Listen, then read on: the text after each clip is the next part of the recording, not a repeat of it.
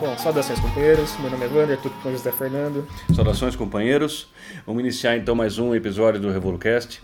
E nesse, como a gente está cumprindo, tentando cumprir a meta de fazer é, um sobre a conjuntura política do momento e outros voltados a leituras de clássicos do marxismo e outros livros é, que a gente pretende abordar.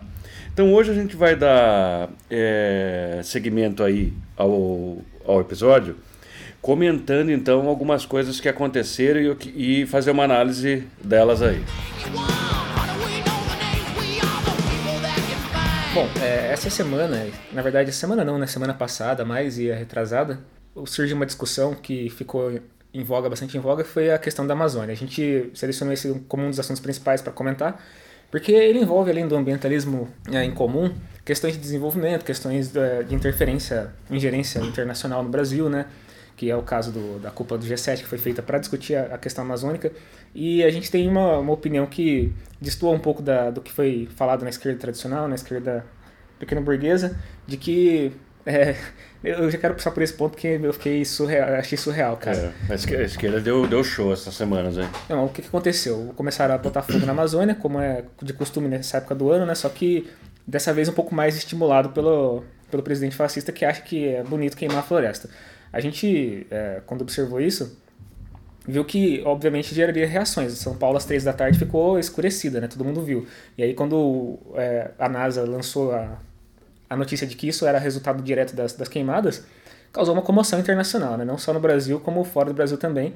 Ah, o pessoal começou a comentar. E quem saiu em defesa, primeiramente, que se destacou mais, foi a, a França, né? O Macron é, comentou, isso gerou também uma outra coisa absurda, que foi aquele aquela disputa idiota de, de ofensas entre o Bolsonaro e o Macron, e aí isso obrigou as pessoas a se posicionarem, como é evidente, né? Todo mundo tem que ter sua. Hoje em dia todo mundo tem sua é. posição, afirma e acha que tá certo, né? Então, Até porque é um, é um fato de fundamental importância, como a gente vai demonstrar aqui. Exatamente. Só que aí, obviamente, as confusões começaram. As confusões não foram poucas. Os bolsominions, como é evidente, iriam sair em defesa do Bolsonaro e disseram que o Macron era um, um presidente que não sabia de nada, não sei o que, ofenderam a mulher do Macron, que é aquela. É, coisa baixeza, né? Coisa, é. coisa baixa. Pelo fato da mulher ser mais velha lá, e o próprio Bolsonaro também endossou isso daí, comentando embaixo do, do comentário que xingava a mulher do Macron. Aí também envolveu uma galera que se diz feminista e que quer defender a mulher do Macron por fato dela ser mulher e desconhecer o, a, a verdadeira raiz do problema, que não é ofensa à mulher. É. Isso daí é execrável, claro. Mas o que estava em jogo na, na hora não é exatamente isso, né? Não, e é esperado do Bolsonaro essa atitude. Sim, sim. A atitude dele não é de um estadista, ele não é um estadista. Ele é um político de baixo clero que, pela, como a gente já disse aqui inúmeras vezes, e a gente não se cansa de repetir, por um acerto de última hora para poder viabilizar uma chapa do golpe, jogar ele lá mesmo. Só que todo mundo já percebe que esse cara aí, ele não, ele não é um chefe de Estado, ele nunca vai ser, ele não tem condições cognitivas, ele não tem um decoro. Então, assim, espera-se que ele é, faça isso. O que a gente não esperava é que a esquerda ia ficar com, com esse subproduto da discussão. Sim. Ah, tudo bem, a, a, a gente vai ofender a mulher do Macron? Não, não tem nada com ela. Isso não é vou ofender uma mulher à toa. Ele ofende porque ele é um misógino. Ele faz isso mesmo. Sim. Só que assim, a, a discussão parece que ficou mais importante do que é o, o, o que estava ocorrendo. Sim. Uma ingerência imperialista na, na Amazônia, é, de forma cínica, dizendo que estavam preocupados com, com, as queimadas, etc. E tal. Algumas pessoas deram declarações que foram consideradas inteligentes por quadros da, da esquerda. O ex-PDT é, Cristóvão Buarque, né? Ele tirou uma frase que o pessoal compartilhou aquilo como se fosse uma peça de, de, de uma obra de arte. É, ele falou assim: é, o Louvre pertence a Paris, né? a França. É, mas os quadros que estão no Louvre pertencem à humanidade. Então, se a França quiser tacar fogo nos quadros, todo mundo tem que interferir ele quis fazer uma analogia com a, assim, a Amazônia brasileira, mas ó, isso aí é um patrimônio ecológico, etc, etc. Hum. A gente tem que falar para ele, não, não é assim, não. não. E a gente vai explicar por quê que não... É, é, é uma coisa simples, assim, a França é, é um país soberano, o Brasil também é um país soberano, eles deveriam estar no mesmo status. Então, por exemplo, se o Brasil quiser interferir no, no Louvre e lá amanhã e falar assim, ah, eu acho que vocês não deveriam queimar os quadros de vocês. Um país imperialista simplesmente falaria assim, me impeça, vem me impedir de queimar. É. A gente vai queimar, a gente não quer mais pagar os custos de manter o quadro, a gente vai queimar o quadro. Se eles quiserem, eles queimam. Eles têm canhão, eles têm míssil, eles têm tudo para defender o, o, território deles. Eles projetam esse poder em cima de outros países e é isso que está sendo feito agora no, na Amazônia. Uma outra coisa dentro da discussão ainda, antes de entrar na, nos pormenores, é que é, o PCO, que é o Partido é, Revolucionário no Brasil que está mais é, à vanguarda do, da discussão, defendeu a, a soberania nacional. Falou que não, a França não tem que dar pitaco aqui. E aí alguns bolsominions foram lá e foram eh, desesperados por conta da, do ataque que estava sendo feito ao Bolsonaro. Ai, elogiaram o PCO. Ah, é, é, foram elogiar o PCO. Ai, que bom. Meu e aí o pessoal começou a tacar pedra. Falou, ah lá. Deu tilt na, na, na esquerda pequena burguesa. O pessoal quase morreu. Falou, o que está acontecendo? O Bolsonaro defendendo o PCO, que é o partido que defende a queda do Bolsonaro. Sim. E os caras defendendo o PCO por conta da declaração é, do partido de que Sim, a soberania tem que ser defendida, a França não tem que dar pitaco em nada aqui, tem que calar a boca e ficar quieta, não tem que dar é, pitaco. E aí o que aconteceu? Horas depois, dias depois, o Bolsonaro foi pedir, foi, foi na sua postura nacionalista, foi pedir ajuda pro Trump, implorar que nem um cachorro para ele defender o, o Brasil. Ele é o cachorro do Trump, né? Tem que ver, tem que é, marcar isso aí. É, isso tem que ser assin é. assinalado.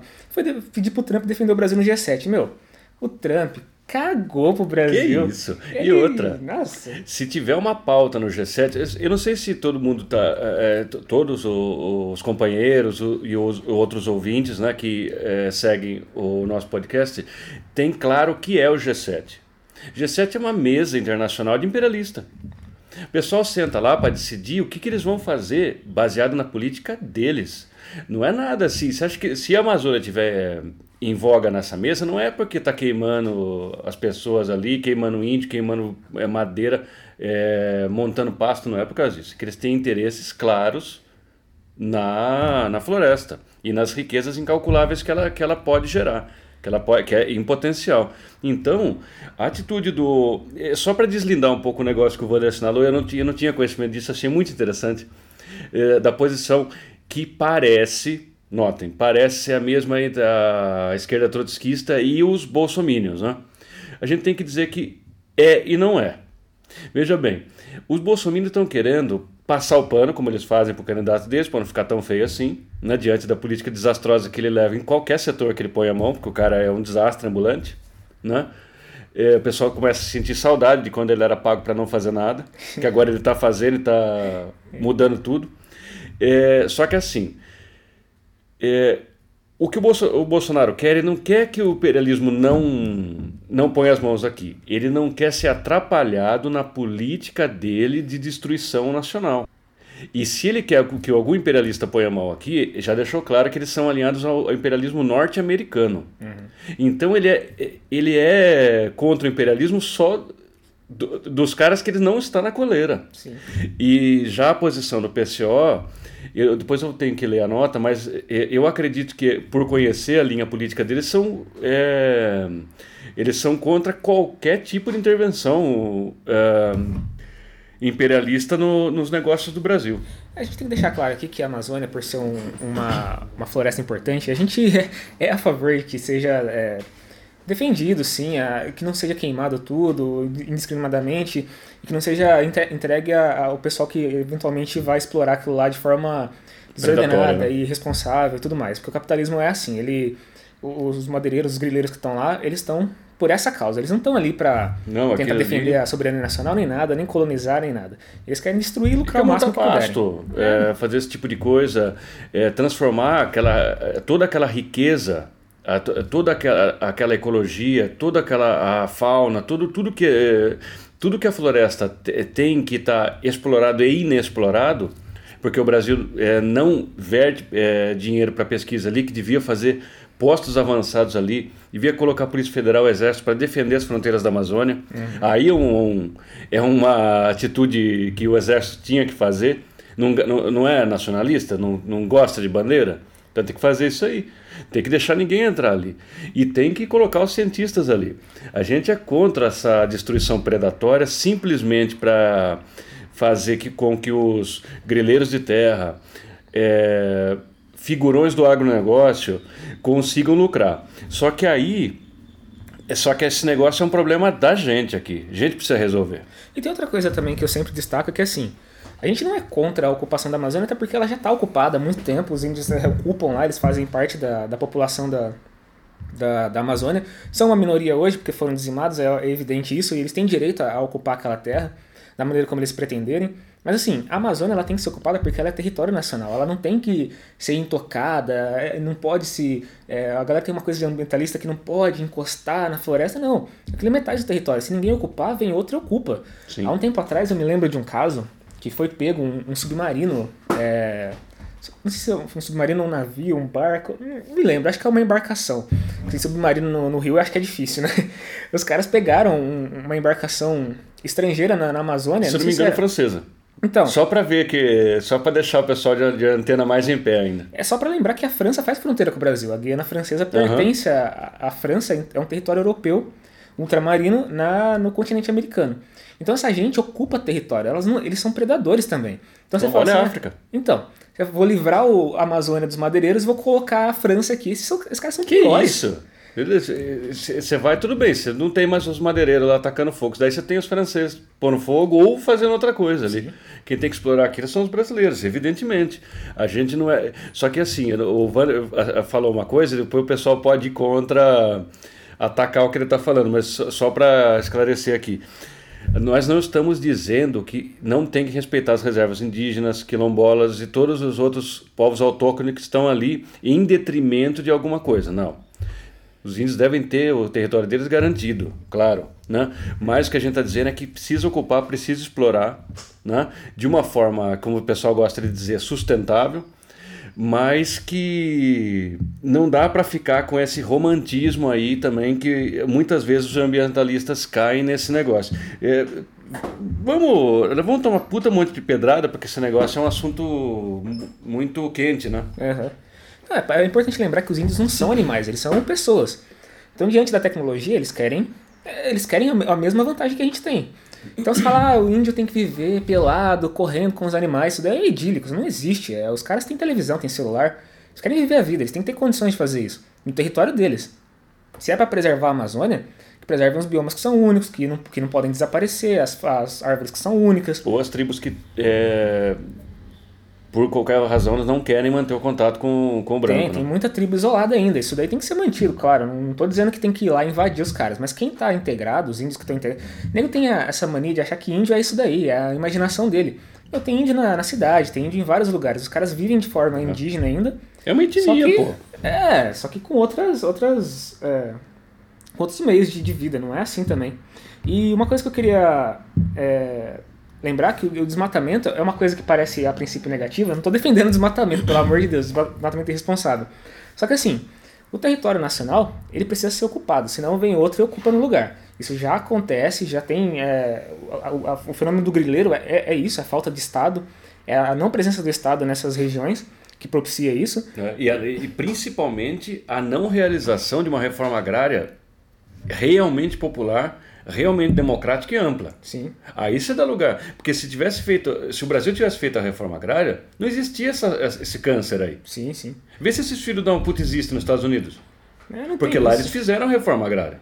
De uma forma até boa. É. a gente pode até discutir. O Lenin tem um texto sobre isso. Bom, então teve, teve essa pataquada da esquerda que sempre né, se é. destaca por isso de, de defender o, o o imperialismo francês aqui. E aí o G7 se reuniu e começou a, a, a pressionar o Brasil para receber grana para colocar nas ONGs que, def que fazem um trabalho ali de, de defesa da Amazônia. Aí o Bolsonaro saiu em, em defesa da, da soberania fantasiosa dele e falou que aquilo era um conluio de, de ongueiros, adorei essa expressão, ongueiros, que estavam recebendo essa grana para poder projetar o poder deles através da, de uma esquerda maluca, de algum tipo de comunismo fantasioso também. Eu olhei aquilo e falei, não é possível que eu tô ouvindo isso. E, e, a galera começou a endossar e falar que não, que eles precisavam invadir, que era melhor. Uma, olha essa frase: era melhor uma Amazônia preservada na mão dos imperialistas do que destruída na mão dos, dos Mas quem falou isso foi a esquerda? A esquerda falou isso. Que que é isso? Quando eu vi isso, eu já desisti. Eu falei, ah, não dá. Essa discussão tá porque, acabada. Mas assim, é, é, é foda porque para a esquerda a, a, nunca tem um meio termo. Sim. Sempre tem que ser assim. Uma vez, é, quando a gente criticou o Freixo por conta dele gostar da UPP, aí veio alguns companheiros em defesa do Freixo e disseram assim: ah, não, tudo bem, mas prefere a milícia e os traficantes? A gente diria: legalização de todas as drogas, fora a polícia do morro fora a polícia das comunidades. Sim. Porque agora, porque eu não quero que o povo sofra na mão das milícias traficantes, eu vou ficar do lado da polícia. Olha só, a polícia do Rio de Janeiro, hein, que está matando gente assim, para ver o tombo. E você se colocar a favor da soberania nacional se tornou sinônimo de ser um bolsominion em defesa da destruição da Amazônia. Sim, e porque assim, é, a gente não está concordando, embora soe parecido com o que ele está falando, a gente não concorda com aquele verme de jeito nenhum, porque a gente sabe as intenções dele. Uhum. Pela política dele fica claro o que ele quer. Ele não gosta da Amazônia nada, ele não quer nada de soberania nenhuma. Ele não quer gente atrapalhando os planos dele, ele não quer um processo em cortes internacionais, ele não quer nada desse tipo aí. Eu espero que esse assunto tenha ficado é, claro na cabeça dos companheiros que a defesa soberania nacional é, é contra o imperialismo estrangeiro. Se vocês acharem que vale a pena é, deixar um país externo ingerir sobre o país, é, o nosso país, a, nossa soberania. Eu precisaria rever isso aí. Precisaria ver o histórico também. Eu, eu, fiz uma lista aqui de países que foram destruídos pelo imperialismo com essa mesma intenção aí. Ah, existe uma ditadura lá, precisamos levar a democracia para aquele que, país. O que fizeram com Muammar Gaddafi? Então. Então, o pessoal lá Tiraram o ditador. A Síria tá Ditador lá, sangrento, olha, agora tá bom lá. A Síria era um país com um ditador sangrento, maldito, que precisava ser destituído para poder é, reinar a democracia. como que o país está? E ele quase não existe mais. O negócio está completamente destruído. Para quem não conhece, é um país, um país pequeno, quase uma, uma península do Oriente Médio, fica embaixo da Arábia Saudita. O negócio não existe mais. O pessoal foi lá tá com, uma boa, com uma boa intenção, eles queriam é. defender lá o, Tava o querendo, Tinha muita luta lá, e não sei quem contra não sei quem, e eles, como eles são gente muito democrática, eles não podiam viver com isso aí.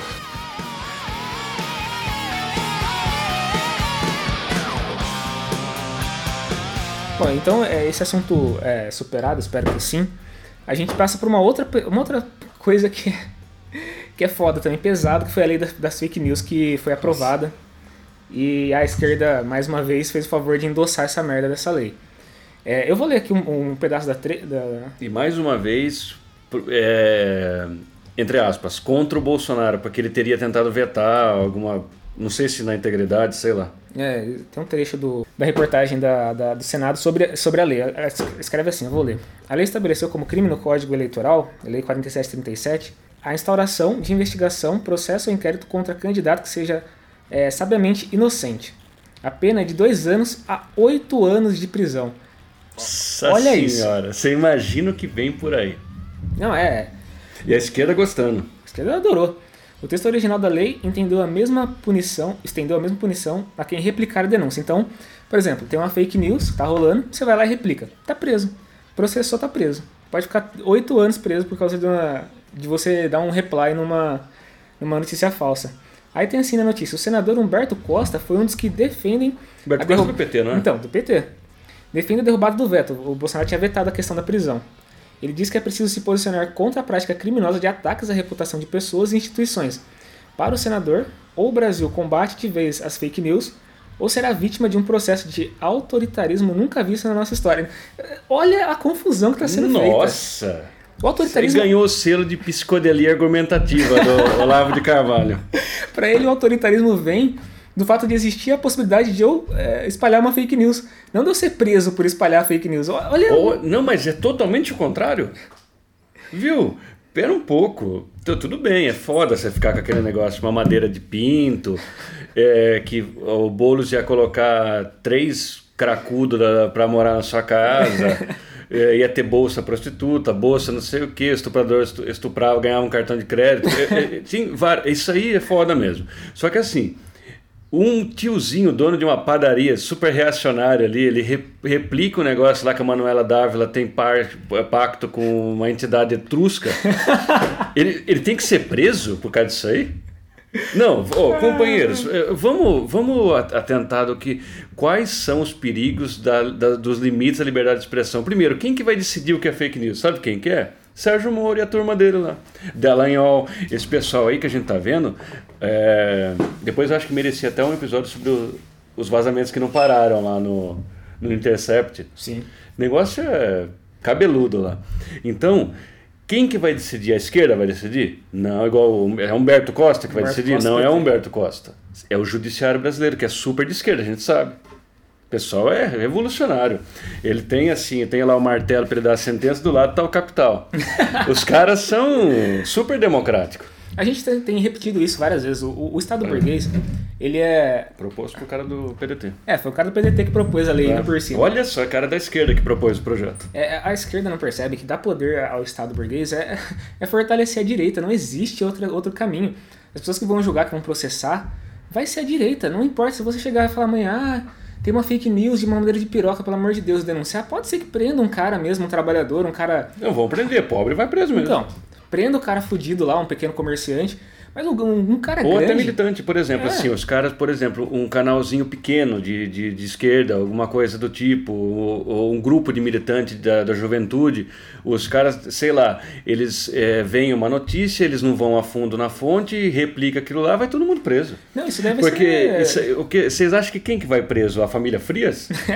São os maiores canalhas, canuleadores do mundo. Eles forjam coisas. O jogo é, eleitoral, que a esquerda tanto gosta, é controlado por essa gente. Eles vão preso? Já. Que nunca. isso, ali ganha quem eles querem que ganhe. Um dos maiores produtores de fake news no Brasil, pessoal, não são. Não é o tiozinho da esquina que votou no Bolsonaro. É que não, é o cara é um ignorante. É. Assim, em- embora a gente já falou, embora seja muito é, desagradável, ser ignorante não deve dar cadeia. Não Deixa o cara que- falar. é, pode falar. E outra, é, a gente tem que falar, tem que deixar claro coisas básicas, né? Que o pessoal não se, não se atenta que quem vai ser preso de fato, quem vai ser perseguido, vai ser a esquerda. Amanhã ou depois, Lógico. você vai lá e fala assim: ah, o, eu acho o Aécio Neves um, um bandido. Não tem nada provado contra o Aécio Neves no momento. Mas todo mundo sabe que ele é um bandido, só que como ele, é, ele é- compra todo mundo, não tá aprovado. O cara foi pego numa ligação telefônica falando que precisava é, colocar alguém pra fazer um trampo pra ele que pudesse matar depois. Isso é coisa de. de- de- isso é coisa de mafioso falar. O cara é perigosíssimo. O cara é um perigo pra sociedade. Tá solto, tá livre, ninguém pode acusar ele de nada. provavelmente ligado ao nar- ao narcotráfico. O cara é perigosíssimo. Agora você monta um negócio desse, fake news. Então. Cadê a prova? E amanhã ou Não, depois a não. gente tá sendo preso por causa disso daí. Oh. Por causa de falar que o Aécio Neves é um narcotraficante, que provavelmente ele é. Então eu fiquei assombrado com a declaração do, do, do deputado petista. Senador ou deputado? Acho que é senador. Porque foi, isso aí foi decidido no, no- numa sessão de congresso, não foi? Sim, sim. Foi... O, o problema é que o cara falou, vai cair no autoritarismo. O autoritarismo de dizer o que ele tem que voltar para os bancos, sei lá, fazer uma sociologia, fazer qualquer coisa para um aluno lá ensinar ele. Pô, autoritarismo é exatamente o contrário, é você criminalizar uma pessoa porque ela fale. Ela Essa que fale o lei- que ela quer, pô. Essa lei autoritária, não poder falar as coisas que eu penso e a coisa que eu acho e estender isso pro Brasil inteiro, isso é autoritarismo. Amanhã ou depois a gente não pode falar porra nenhuma, não pode publicar um jornal, porque, é, de acordo com a- um juiz, um juiz de primeira instância, é uma Sim. fake news. Eu vou preso por causa disso? Você Era tá louco? mesma coisa daquele, daquele livro. Foi um juiz do, Rio- do Rio de Janeiro, se eu não me engano. é, falou que não podia mais vender, disponibilizar de jeito nenhum, de forma eletrônica, o Mein Kampf do, do Hitler. Tá errado. É uma literatura profundamente venenosa, só faz parte da literatura mundial. Vai fazer o quê? É um documento Aquele desgraçado lá sentou e escreveu. Lê quem quer ler. Sim, é um documento Porque assim, o próximo, eles fazem isso aí com um livro do Rosa Luxemburgo, por exemplo, fala assim, né, isso aqui é, incita as massas contra a ordem estabelecida. Sim. Tá prescrito. Esses index aí só sabe, sabe quem? A classe dominante. E o proletariado não é a classe dominante no momento. Eu queria é, comentar rapidamente uma coisa que aconteceu com. é, foi ontem, ou antes de ontem, que o Glenn deu uma entrevista na, Roda Viva. na, no Roda Viva e ele foi confrontado com vários outros jornalistas de, de- jornalistas da imprensa capitalista burguesa, né, de grandes jornais.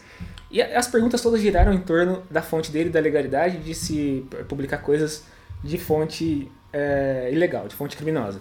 E aí eu, eu fiquei olhando aquilo e fiquei pensando, cara, olha o, nível de desinformação que está nessa mesa, nessa roda. São pessoas, jornalistas que escrevem todos os dias para milhões de pessoas.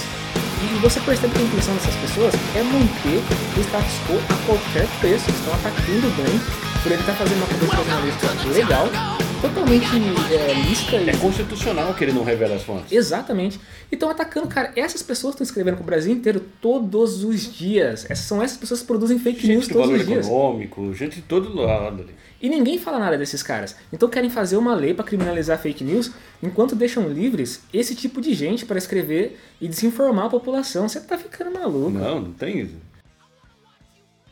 E agora a gente vai falar do, da outra lamentável. A gente só falou da esquerda. Você viu que eles estão roubando a cena. Eles estão conseguindo. A, a esquerda se juntou em mais uma coisa completamente desastrada, que eles chamaram de direitos já. Se juntaram um monte de, de ala direita dos partidos que se dizem de esquerda, Aham. inclusive com o apoio do Dr. Fernando Henrique Cardoso, para ser, eh, abre aspas, contra o governo Bolsonaro. Primeiro a gente tem que falar uma coisa, para arrepio dos democratizantes em geral. Ser contra o Bolsonaro é pedir fora Bolsonaro. Fora isso, você está fazendo frente única com o governo dele. Por que, que a gente diz isso aí? Vamos supor, é, vamos se reportar ao Chile de 1976. Sobe Pinochet. Qualquer pessoa que não colocasse abaixo a ditadura de Pinochet estava dando sustentação, fazendo uma oposição de fachada lá no Congresso. Essa reunião foi, foi lamentável, porque entre, entre os convidados para a reunião, sabe quem que tava? Um dos personagens principais, além do Fernando Henrique Cardoso, que é um golpista de Era primeira. o, o Nhonho, né?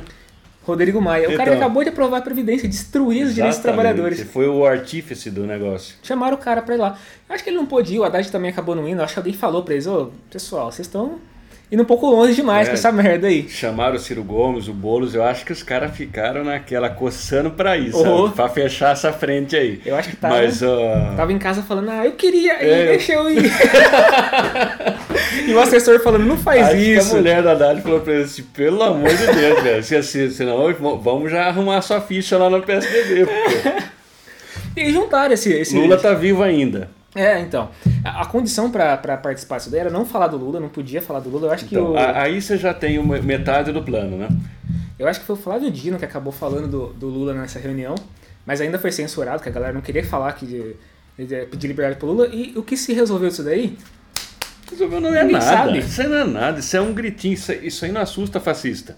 Não. Isso aí não assusta, viu? O, o- as vezes que o Bolsonaro pareceu am- amedrontado, pareceu acuado, foi quando houve manifestações contra eles vinda da- das ruas de fora. Uhum. Aí sim, agora, viu? O que, que ele quer que esses caras aí, o Fernando Haddad, agora já estão mandando pesquisa todo dia que, que ele ia ganhar agora. Essa, a eleição não é agora, para começar. A eleição foi em outubro passado. Então essa eleição hipotética que ele venceria nem existe. Ele tá vencendo Nem na existe. hipótese. É. E agora falaram que. É, o que, que é isso aí? Isso é uma coisa ingênua? Não é. Eles estão querendo lançar de novo essa candidatura que é bem à direita do PT, em oposição à ala lulista, que hoje é encabeçada pela Gleisi Hoffmann, para que o PT vire digerível pela esquerda, pela direita de plantão. Ontem teve um debate entre o, Rui Costa Pimenta e o Breno Altman, que é um Nossa, eu preciso ver. Tá na, tá, tá na lista de coisas que eu preciso bem ver. instrutivo. E eles É estavam porque falando... o Rui deve ter ido na voadora, porque o Breno Altman Não, é ele bem, boa. ele é bem moderado, né? É, ele tá- o Rui tava bem, bem, bem de boa, assim, mas ele, ele fez uma. Ele demarcou muito bem a, a linha de que. O Breno também estava contra esse encontro, mas eles destacaram ali que o que estava tentando ser feito é uma frente única é, de centro, de centro-direita, para poder se se tornar palatável a, um, a, uma, a uma- um eleitorado de centro. Eles já estão fazendo a campanha de De 2022. repente, tirar dali um candidato, Exato. talvez o Ciro Gomes. É, eles estão fazendo Não, campanha não. de 2022 agora já. É uma coisa totalmente eleitoreira, não tem nenhum propósito de defesa dos trabalhadores, dos interesses dos trabalhadores. Esquerda é isso. É, é defesa É. do- do- dos interesses dos trabalhadores, do proletariado. Qualquer coisa que seja Exatamente. fora disso daí, o cargo que esses caras querem ocupar, os projetos que eles querem fazer, o projeto que de vida foda. dele. Eu quero que eles Faz lá o projeto todos. dele, mas não fica é, interferindo na vida dos outros assim. Só- O que você falou é essencial, porque dá a distinção exata do que é uma luta com viés trabalhador. Esse povo aí, eles estão é, unindo esses esforços e vai dar alguma coisa ou não? A gente acha que não, porque o negócio é muito ruim. Uhum. É, a consciência do, do, do operariado brasileiro ela já superou esse negócio. Ninguém vai dar ouvido porque sair desses direitos já. É, a, a, distinção tem que ser feita no sentido de que esse povo quer que, que eles estão querendo com essa reunião, eles estão assinalando assim, olha gente, nós não vamos fazer nada, tá? O cara tá pondo fogo em floresta, o cara tá tirando sua aposentadoria, o cara tá arrochando seu salário, o cara não tá cumprindo a ideia de restabelecer postos fechados de emprego, só que a gente tá, vai fazer alguma coisa se a gente ganhar em 2022. Exatamente. Isso que eles estão assinalando. Isso não é uma política operária. A política operária é fora Bolsonaro, que ninguém, o povo não vai aguentar. O, Haddad mesmo só percebeu que ele precisava conversar com o povo no final dele, da, da campanha dele. Aí ele desceu na favela, foi lá, conversou um pouco, mas já era tarde, não ia adiantar nada. Ele foi o Mano Brown ainda que lembrou ele disso. É. Esse pessoal tá apartado da luta, do, da luta popular, eles não sabem o que estão fazendo, eles querem cargos, eles querem postos, eles querem subir na carreira. E assim, a gente quer. Eu, eu, eu, não queria fazer isso, mas eu tenho que falar diretamente, porque tem gente que é a favor do Haddad, gosta dele. Eu mesmo já simpatizei muito quando ele era prefeito da cidade de São Paulo, porque causava uma ojeriza na, na elite. É. Eu achava muito engraçado, a galera não gostava dele, o Vila xingava ele todo dia. Era didático o que ele fez com a elite paulistana. Era muito engraçado, mas o Haddad tem que ficar claro que ele, precisa, ele pertence ao PSDB, ele tem que sair do PT. É. Ele é um social-democrata, no máximo. Olha só, no máximo, então, sendo bem tranquilo, né? Se a galera tem que sair urgentemente do PT, o PT precisa ser reformado sob a luz do lulismo ou de, outra, ou de outra ala que seja mais popular, que te, esteja ciente da defesa do, do, dos trabalhadores, porque senão vai virar um partido de intelectual, de meia dúzia de arrombado vai que acha que é esclarecido. Um PSDB pintado de vermelho. Nem fudendo, isso é, é inaceitável. E, e, o, o que parece que, assim, essa ala que a gente chama de ala direita dentro do PT, a ala que quer esquecer o Lula na cadeia, embora eles vão lá visitar ele, uhum. mas quer esquecer o Lula lá. É, esse povo aí, ele quer tornar o PT é, votável por parte da classe média de direita, essa classe média bolsonarista. Eles não vão, eles não vão, eles acham que o Ciro Gomes é comunista. Você acha que eles vão votar no PT? Jamais. O, a, a, ideia que se faz, é que a gente, a gente tem uma, uma teoria de que o PT passa por esse momento difícil, complicado que a direita está assediando as bases do partido, só que a gente entende que se a ala lulista vencer, o PT vai se é, reconstruir muito mais forte e muito mais à esquerda. A gente é, teria uma versão do PT bastante arrojada para um próximo governo é, Lula ou do, da, da, da Glaze, por exemplo, assim, é, porque a gente acredita que a escolha está bem clara. As forças estão em combate. E quem sair vitorioso aí vai decidir o destino do maior partido de esquerda da, da talvez do mundo. É, sim. Bom, então acho que a gente chega a nossas conclusões é, aqui nesse, nesse ponto e deixar para os companheiros que no dia 14 vai ter uma manifestação em defesa do Lula lá no, no Curitiba. É importante que quem estiver próximo possa comparecer, ou quem não estiver próximo também possa comparecer. Procurem os, o pessoal, os sindicatos, as associações, os partidos que estão organizando ônibus. Sim, tem... E é importante ter uma manifestação massiva, mostrar o real é, desejo do povo pelo, pelo final dos processos políticos contra o Lula e a gente acredita que se for bem sucedido vai ser o, a primeira pedra pavimentando o caminho para o fora Bolsonaro. Bom, então eu acho que é isso. Muito obrigado é pela atenção aí. de vocês e até o próximo episódio. Até a próxima.